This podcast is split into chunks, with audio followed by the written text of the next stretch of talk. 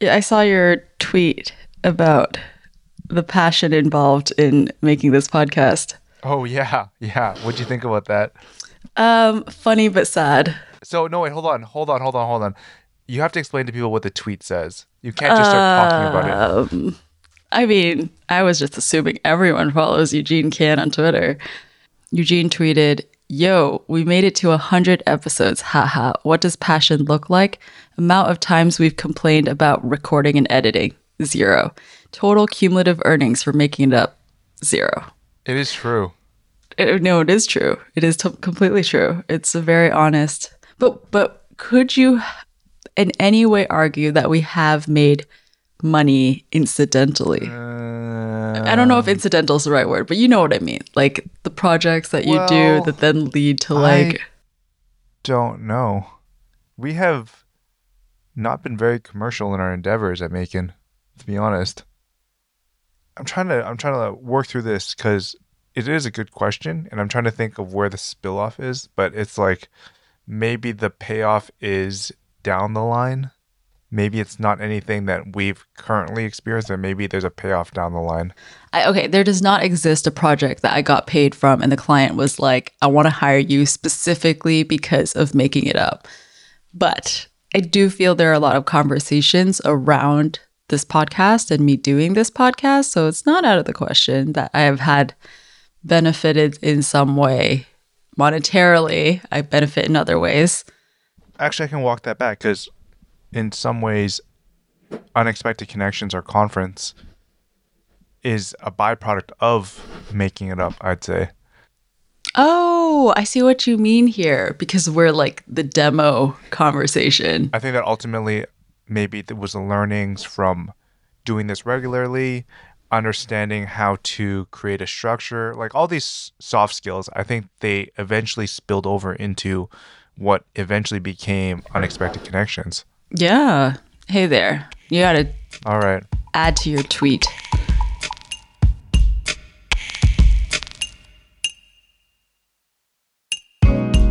This is Making It Up, a podcast where we tell you what's happening in creative culture and why it matters. I'm Charisse Poon, and my co host is Eugene Kan.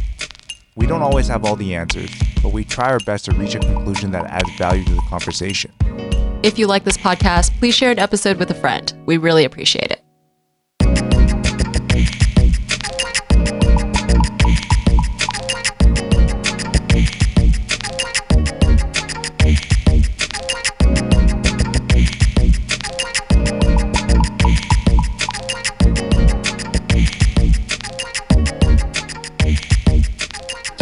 All right. You want to get started or do you want Oh wait, you want to play rock paper scissors?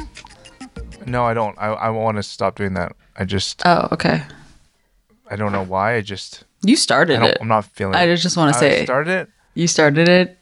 You, it's your call. You can end it. It's fine. I'm rescinding it because I think that it just doesn't have the the desired impact because We're not a video. people can't see it. People can't see it. Yeah. Okay. Anyway, um, do you want to go first?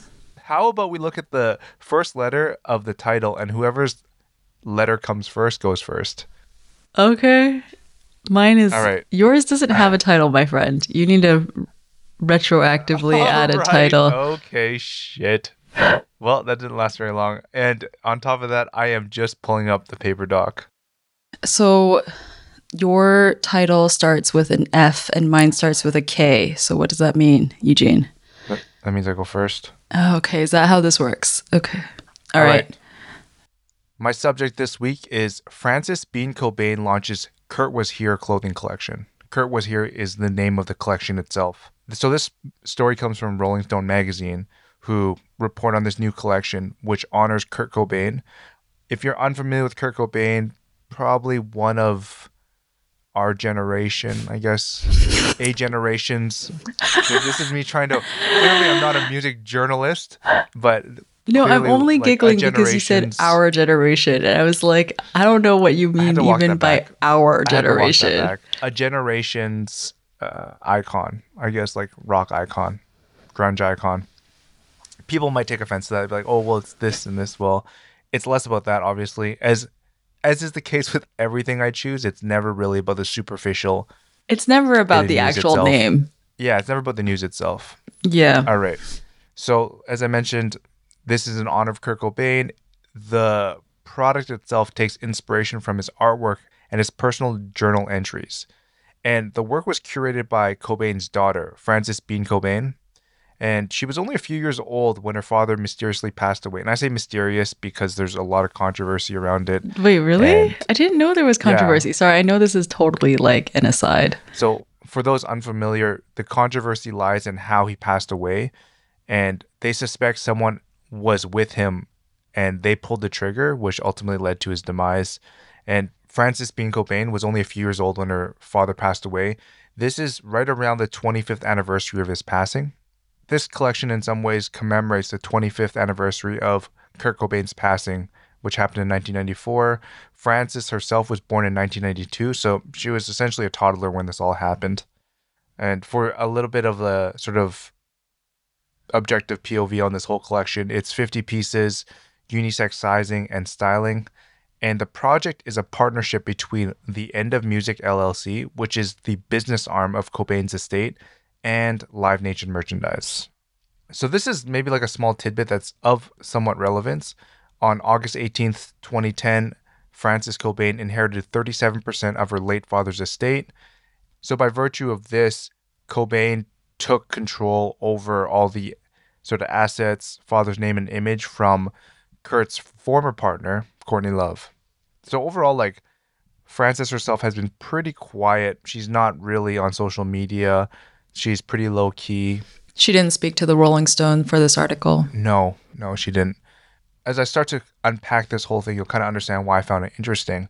The whole angle around Kurt Cobain, Nirvana, and its appearance in licensing projects is actually pretty prevalent. You've seen it quite a few times in various fast fashion retailers.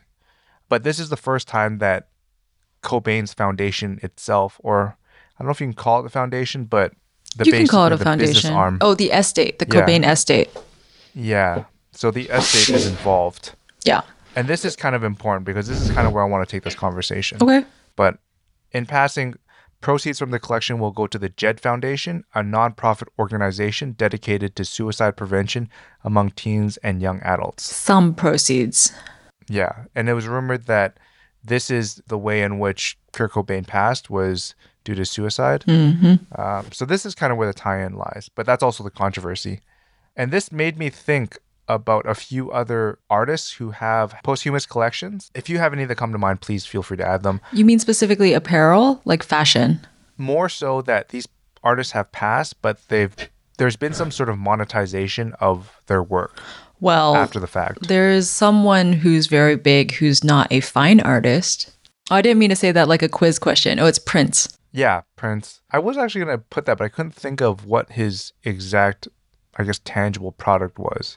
Well, Prince is having a new album come out, Oh yeah, that one. Yeah, yeah. That that I was familiar with. which is different though, which I think is different from your subject because that is new artistic material, not Yeah. republishing existing material. Yeah, yeah, they're not republishing. Mm-hmm. Okay, so other posthumous collections Keith Haring, Basquiat, Warhol. Yeah, so I think these are actually pretty iconic. You see them in a lot of different capacities, whether it's fashion, might be a mug, etc.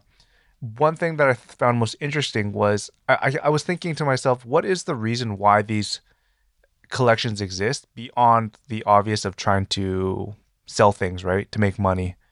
And I found this verbiage on the Keith Haring Foundation website, and it was actually a very, very short three point page on why the foundation was started.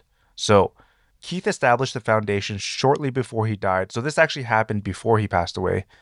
And he wanted to do three things to preserve and exhibit his artwork, to provide support to not for profit organizations that assist children, as well as organizations involved in education, research, and care related to HIV and AIDS.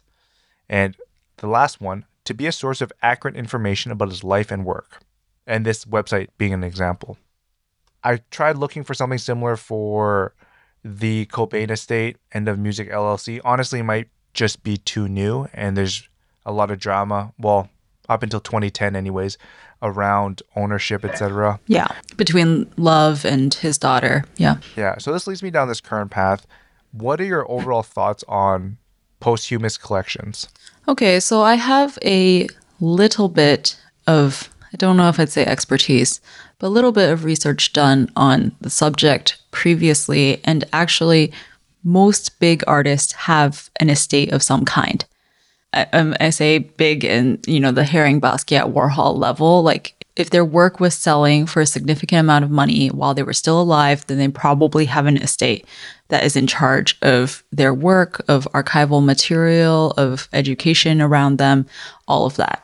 I think the existence of those estates is really important because, you know, part of what the Keith Haring Foundation said, it's about accurate information. And so they can supply stuff that we didn't know about these artists and also correct anything that is out there. I think the interesting thing is when you talk about products, like what is the point of producing products? Part of it could be, you know, the continuation of the estate because I think estates do do work that is not commercial. Like you know, going through, for example, like Kurt Cobain's music and maybe like archiving it a certain way or labeling it or like finding interesting facts about how he made it. Like that's not commercially rewarding. So, another thing too is providing grants so for example you know that's not really something that'll make you money oh, yeah, yeah, exactly. So, those are all things that cost them money, right? So, how can they make money and also, you know, pay for the man hours that go into this is by selling products, you know? So, in that way, it's kind of a means to another bigger end. It's not like, mm-hmm. I suppose probably there are estates out there who are selling derivative work and it's really just making them lots of money. I assume that that mm-hmm. exists, like someone is doing that. But I would Yep. guess that the majority are doing it so that they can do other work with the money. Yeah. So yeah, I, I have to admit, when I first came across this, my immediate positioning was overtly negative. It was like, man, it just feels like, well, I, I mean, I have I, I've never met Frances. I don't know who she is, but it it was an interesting relationship because she was so young when when things happened, but she basically took control over what is, you know, a pretty big chunk of wealth, right? A big, pretty big asset. And I was trying to figure out like what is the desired outcome from projects like this, like this collection. But then as I started looking more into it, and it's a little bit more difficult because I think Keith Haring had a very clear idea of what his foundation was meant to do and what his goals were. It's a little bit more difficult when things suddenly happen and things aren't set up properly, correct? Well, I mean, we don't really know. I think Frances has the right to be private about it. Like, there's nothing that says, you know, you have to say what you're going to do with the money when you sell a product. Optimistically, I would err on saying that she probably cares about her father's image and her father's legacy and understands that, like, Cobain's music is still important to a chunk of people out there. And maybe she's going to go on and do something with i guess not like directly because of the proceeds but in general like the money that is made from her father's reputation that she might be interested in using that in some way to you know preserve his legacy like maybe she wants to publish a book you know hypothetically maybe she wants to open a little museum like there's a lot of possibilities Yeah.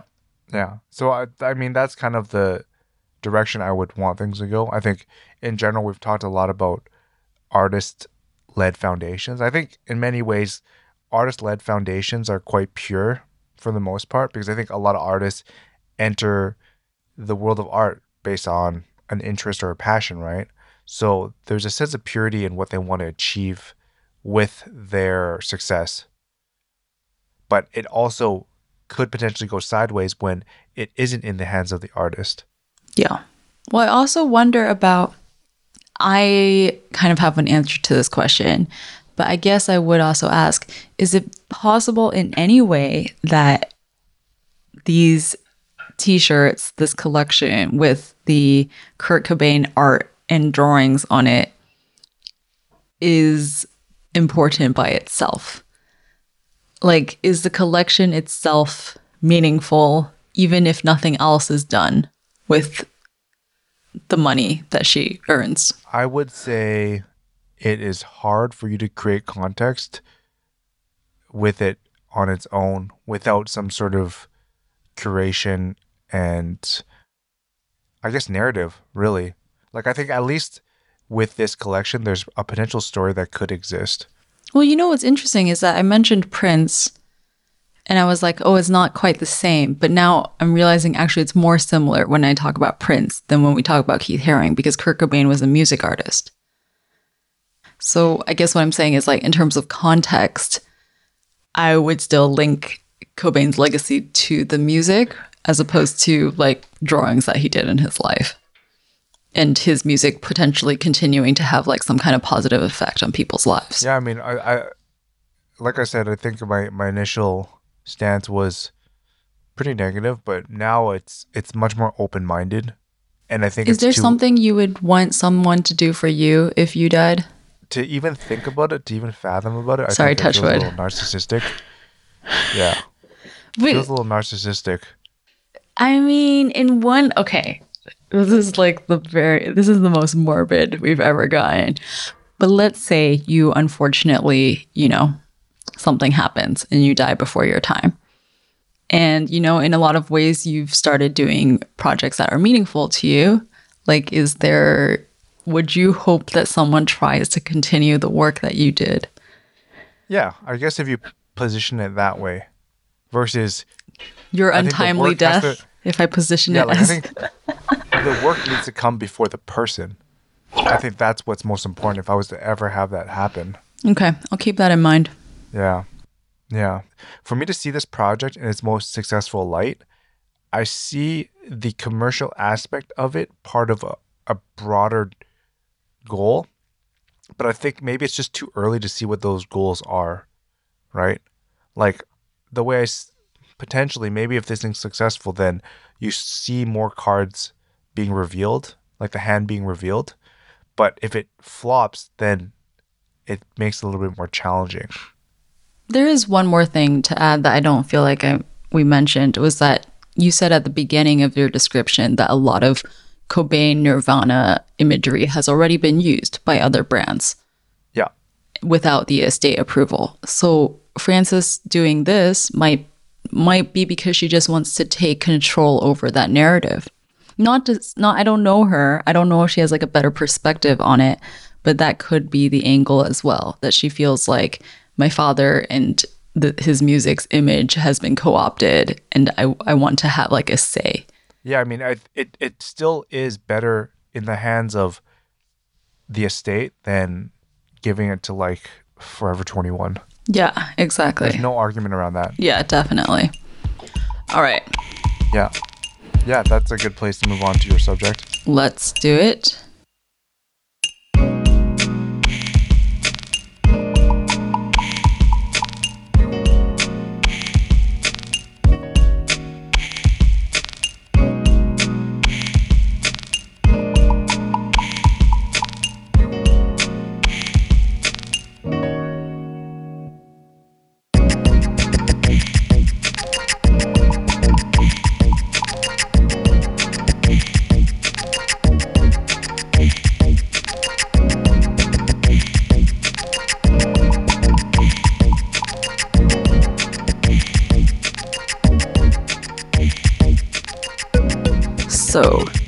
Going to be a bit of a long description. I feel like I always pick these topics that require a long amount of time of me explaining what's going on. My subject this week is Kickstarter's Year of Turmoil, which is the name of a Slate article covering this. But the recent news, even though Slate calls it a year of turmoil, is that Kickstarter recently fired two people who were prominent Kickstarter union organizers. And there is controversy right now surrounding them being letting go and whether they were let go specifically because of their role in organizing the Kickstarter union. Okay, so that's the recent news. I'm going to give some background on the evolution of the Kickstarter union. And actually, I'm going to start with a definition of what a union is. Because at the top of this podcast, before we started recording, Eugene said that young people don't know what unions are. What I meant was, I think when you're 22, 23, and you're just finding your feet and your direction in your professional career, I don't think unions are the top of your mind. I mean, to be straight with you, part of the reason I picked this is because I was like, let me just clarify in my own mind what a union is so that I can talk about it. So that's part of the reason I picked this is because of like my personal interest in like understanding why a union is potentially uh, uh, something that employees would be interested in. Okay, so a union is an organization of employees that negotiate with the companies, corporations, businesses on behalf of all union members. So, a union is essentially this mediator between employers and workers. They are considered old school in the sense that a lot of people, including myself, associate them with like factories and manufacturing, you know, as part of that era of industry. And it's true that the way a lot of creative businesses are set up are not really environments in which unions naturally foster. You know, deregulation, more competition, labor mobility, unclear boundary lines between who is management and not. All of those things don't really lead to easy union organization. But lately, we have seen a lot of unions being organized in journalism, for example, journalism and media. Most notably, probably the Vice Union was recently recognized by the company. And Kickstarter, so they started this union drive in March of 2019. And last year was kind of a rocky year for Kickstarter. They had a CEO change. They kind of had a bit of like kerfuffle about what their company mission kerfuffle. is. Do you like yeah. that word? well, I just don't hear very often. Um, I think uh, mm-hmm. may- maybe you can also talk a little bit about Kickstarter's positioning as a quote unquote tech company, because what yeah. is most surprising is perhaps that Kickstarter was on this path to push against what the expectation was to be a tech company. Yeah. So Kickstarter on the surface of it is a crowdfunding platform right, for independent, for individuals who just want to bring a project into the world. And they were kind of the first people who used this sort of like Patreon supporter model. So you could, in a way, say that is like their tech innovation. But more than that, they're actually classified as a public benefit corporation. And from the beginning, the founders said, you know, Kickstarter, what's important to us is adhering to specific values as opposed to like going public and making, you know, millions of dollars for our founders. And it seemed actually like in the history of the company that they were really doing that. They were supporting causes that were important that were not like necessarily commercially beneficial, such as like net neutrality. And a lot of employees have been really happy with that. Like they felt like they felt like beyond getting work satisfaction, in terms of like what I do. I really believe in what this company does. Like I'm behind the Kickstarter mission of funding good projects and of doing good in the world at large, as opposed to just like doing the thing that is easier and that will make us more money. Okay, so a little bit more about recently what happened is that Last week, Clarissa Redwine was fired, and then this week, Taylor Moore was fired. And there's like a lot of internet conversation about whether they were fired because of their union organizing efforts or if it was because of poor performance.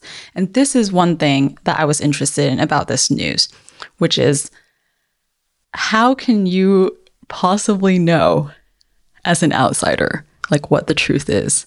in this matter because Kickstarter says, you know, we put these employees under a performance improvement plan.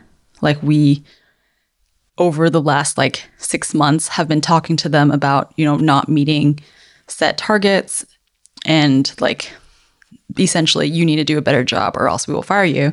But then the employees themselves and also some colleagues that Slate spoke to say that that didn't happen And as an outsider, it really feels like maybe I should just ignore like the entire part of this story because it doesn't seem like we're going to get a clear answer on it. Yeah, I, I think that some of the stuff is all speculative. You can speculate. I mean, we've done this a lot. We just think about what are potential outcomes and then break them down. Well, no, I mean, like, I guess what is concerning to me or what is interesting to me is, you know, does a company have any sort of responsibility to be transparent to outsiders about, to the public about their internal promotion, raise, you know, improvement policies?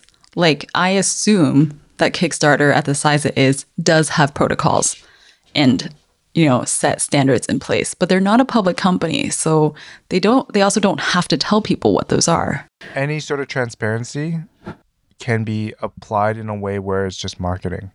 That's how I look at it. or like if they can't show receipts essentially then people online it seems are taking the narrative where kickstarter is like the bad guy and Redwine and Moore are the good guys. And i put those in quotes because like i, I think that's too binary a way of looking at it. But i i feel that the narrative is very easy to like shift in that perspective because of this lack of transparency about the what the company is doing internally in terms of like employee policies. So I find that an interesting element of this. Additionally, what's interesting to me is that yes, Kickstarter, as you mentioned, is like not a tradition. Well, I don't even know what traditional means anymore. Kickstarter isn't exactly a tech company the way Google and Amazon are because they are they've been more like we want to do good than some other tech companies, right? And the union also has that in their minds as well. Um, so, something from this Slate article that I'm just going to read it says, most of them describe feeling disappointed in a company that they feel hasn't had its external ethos reflected within its it- internal culture. Their offer is also distinct from most union drives, since their other primary focus is ensuring Kickstarter's stated communitarian mission is mirrored not only by its internal policies, but by its business practices too. A former employee said, We all chose to work at Kickstarter because it was kind of an anti capitalist company to start out with, like with the collective funding structure and the public benefit corporation status. So the Kickstarter union is atypical in the sense that it's not just being put in place to negotiate better salaries and like better working rates, but it's put in place to kind of like keep Kickstarter in check. And that's really interesting to me in light of, you know, a lot of things that have happened in the last year where employees at different companies have been asking their man- senior management and their CEOs, can you be less evil? Essentially. And I feel like we talked about this. Did we talk about the Ogilvy ice issue? Oh, yes, we did. We did. We talked about how some people are undertaking projects of questionable morality. Yeah, yeah, ethics right? essentially.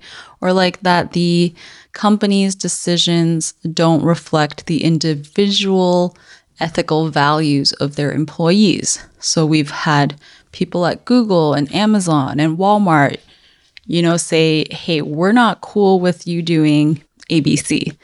And actually like those actions are really similar to what a union could do in theory because that is also like organizing employees as like one unit to step out and hold their bosses accountable. So I think that's really interesting. Like that function of unions. I found this ultimately a little bit surprising, I guess, more so because yeah, I had I had personally positioned Kickstarter as oh, they're different. The challenge here is not that they're maybe this is for you to correct me. They're not necessarily anti-union. Are they anti-union in the sense of how it's been bubbling up and forming? It's really hard to say because of the whole like not having an inner view of the way the company's policies are. Like, I don't feel I can confidently say that Moore and Redwine being let go are indications of union busting. Like, I don't really to- feel, totally feel comfortable saying that. But we can look at the fact that Kickstarter has not recognized their efforts to organize and they haven't made it easy in any way, which in one way is unremarkable because that's what most companies do. Like they'll say, okay, you can do union organizing, you know, on your own time, not using anything office related. And we're just going to ignore the fact that you're doing this. But the remarkable thing, like you said, is that we thought Kickstarter was different. Like, I guess it's interesting because we thought, like, if there is any tech company that is going to make a way for this to work, it, it would be Kickstarter. So, is it disappointment? Um, not really, because I'm not. Well, let's put this way: I'm not so loyal to Kickstarter as a company that I care that much. But what I do think is more interesting is this. This is the broader, broader thing. The movement I see happening now is a revisitation of capitalism, because I think this this late stage I think that's what it is. I think people are now sort of pushing back and and understanding where we are, why we're here, and what caused us to be in this position. Yeah. I mean, I guess for those unfamiliar with late stage capitalism, how would you describe it? It's more like the the it's almost the the, the comical outcomes that occur on the basis of trying to maximize profits. Exactly. That's a good way to say Yeah. it. Is capitalism pushed to the extreme? You know, like situations that we didn't think we'd be in, where Yeah. y- eh, you know, pick almost any news item about labor. A good one would be like, for example, a kid cannot afford to ride the bus to go to school, so he starts a lemonade stand.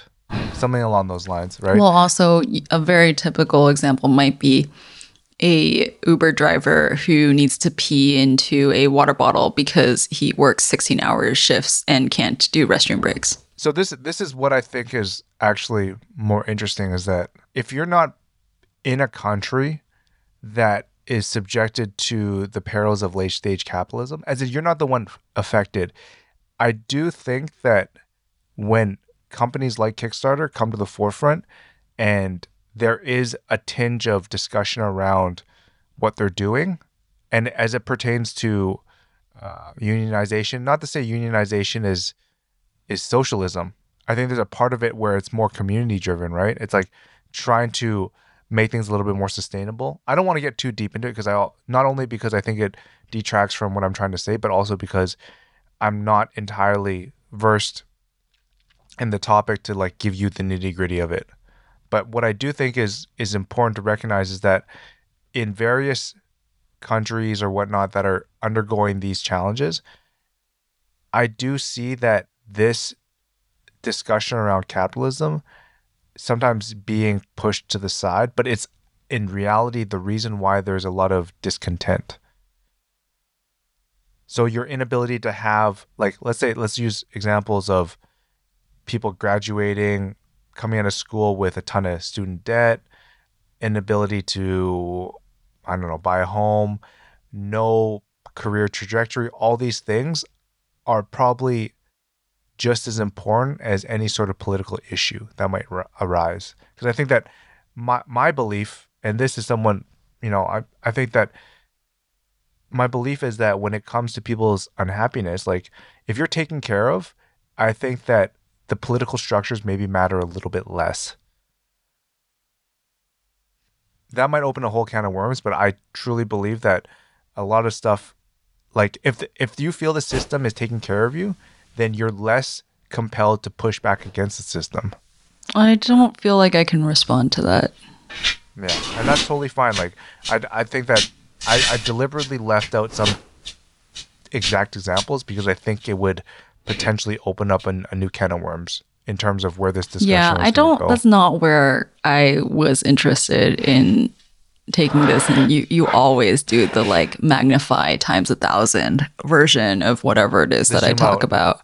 Yeah, and I don't know. Like I, I personally don't I individually do not find that really helpful in understanding this. Like I said, I really did pick this topic to get a better understanding of a, a union specifically, like not just the the bigger topic of late stage capitalism and labor mistreatment, but what a union itself, that word and theoretical entity can do for a company and I guess also in the context of this podcast, like how that might be helpful to different creative individuals who are in, com- I would assume, mostly in companies that do not have unions. That that that was my interest. So I'm I'm actually I'm just gonna not touch what you said. Yeah, I think. But I mean, to get back to my interest, essentially, is like I haven't been in a full time job for a while, but I would be really curious to experience union organization to see what that is like from an employee perspective. I think what it can do, which I don't I don't really see another alternative, is that it brings employees together in, in organizational bodies so that you don't wind up being an individual employee with some kind of issue with upper management and you're alone in that. And I think a lot of people would say that, you know, my experiences with HR is that HR is not on my side, right? So, how do you correct that situation where it feels like every employee is like one on one themselves? themselves in negotiation with their employer like it, it does seem quite obvious to me that you get together with your colleagues and you think of yourselves as one whole unit that is employed by your employer. Not to say that a union is like a necessarily good thing. I just think it is I I think it's a very interesting proposition. Yeah, interesting in the sense that like could be beneficial when I say interesting. Um to talk a little bit about like the bit where you speculate is well, there are still employees at Kickstarter who are organizing, even in the absence of some of their lead organizers. So we'll eventually get news, right? Either they dissipate or they're all fired or they successfully get a union recognized. So that would be exciting to see. Is there anything else you want to ask me? No, that's everything. Cool. I thought they were both pretty interesting, clear and concise topics today. All right. You remember how we asked the community what they wanted to hear and they wanted more banter? Let's ask each other one question. And that one question will be like, what was the most memorable thing that happened to you since we last spoke? Let's get Okay. the bands in. Let's Uh, get the bands in. Come on. Um, most memorable. When did we last speak? Just say seven days. Let's just use seven day timelines. Okay. Um, can you go first? Because I can't think of anything. Oh, really? Hmm, interesting. My my initial thought that popped into my mind was like, is her life that boring? My life is pretty boring. My life is pretty boring. I think that's fine. Is it? Is it? Yes, my life is pretty boring. I want it to be on the record that my life is boring. This was mine, and this is it wasn't really giving me anxiety, but like I was traveling for about five weeks, and this is the first time in maybe like three or four years that I've started to play more competitive football, like soccer again. What do you mean by more competitive? as in like you know you train regularly like there is a a fundamental desire from everyone on the pitch to win Ah, I did not know you were doing that. yeah so i was like oh man i'm not i'm gonna be gone for five weeks and it's also in a position that i haven't played for a while which is goalkeeper and i had a few sessions before i left in early august and i came back you know middle of september i was kind of thinking about this i'm like man i'm gonna be so unfit when i come back but before i left the one thing that I realized, and I think I realized this with any new skill that I return to, or any any sort of uh, skill based activity I return to after a while, your propensity to pick it up and or to learn and better yourself actually happens a lot faster. And and I was actually in many ways excited to come back, knowing maybe physically I wasn't as fit, but I think mentally I was already working through the problems or the skills that I needed to work on before I left, right? And I would say when I came back, like actually everything was as it should have been. Like everything was not regressive. It wasn't like I was starting over. Maybe fitness, but that'll come. But it was just like the technical side, the stuff I hadn't done for like three or four years. So that was that was nice. Yeah. And I think that's one thing I find yeah. Well, I guess my, my last sort of uh my, my sort of takeaway from it is I think this is a very real application of what experience means because I think experience in some ways is also the experience of deconstructing and solving problems and how to do it in an efficient manner. See, I'm really glad I asked you to go first because even your banter is like constructed around takeaways and learnings.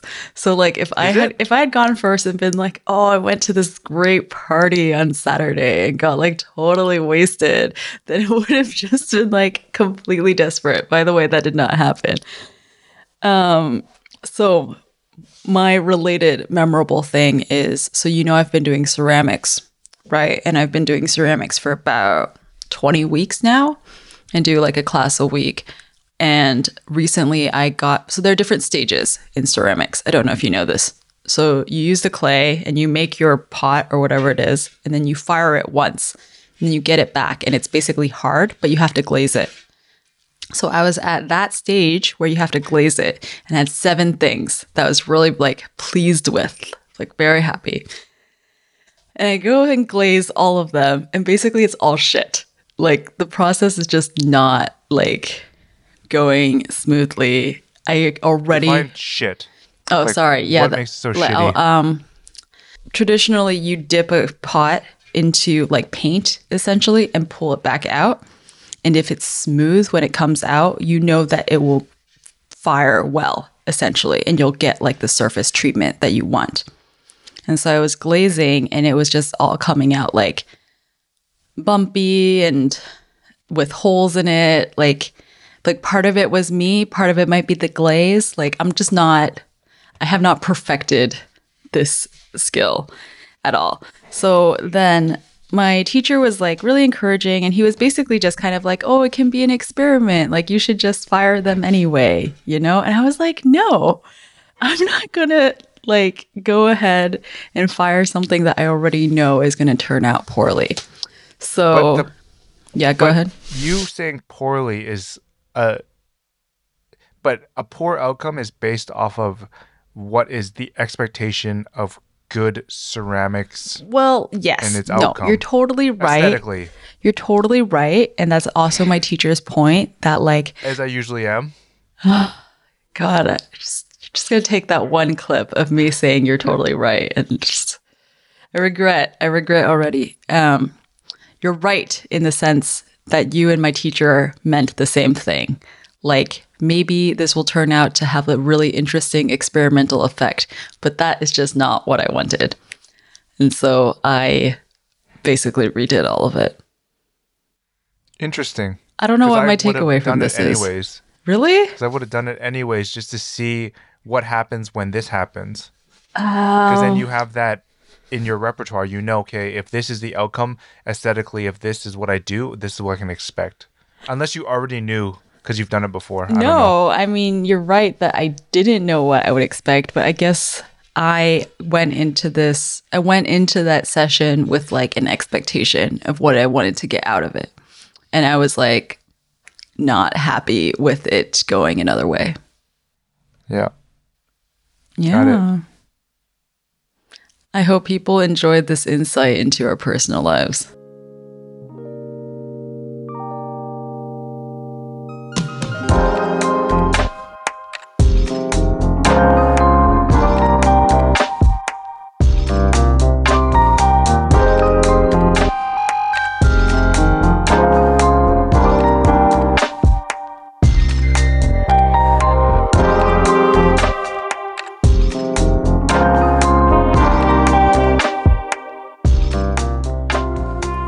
A good place to cap things off for the day. If you're interested in hearing more about Maekan, reading and listening to some of our stories focused on the sights and sounds of creative culture, you can visit us at maekan.com, M A E K A N.com. You can also subscribe to us to your favorite podcast and platforms. If you like this podcast, you can do us a huge favor by reviewing us on iTunes or sharing this podcast with a friend. Also, if you want to get in touch with us, you can email myself at charis at maekan.com, C H A R I S, or Eugene at maekan.com, E U G E N E. We love hearing from you. I'm Eugene, I'm Charis. and this is Making It Up.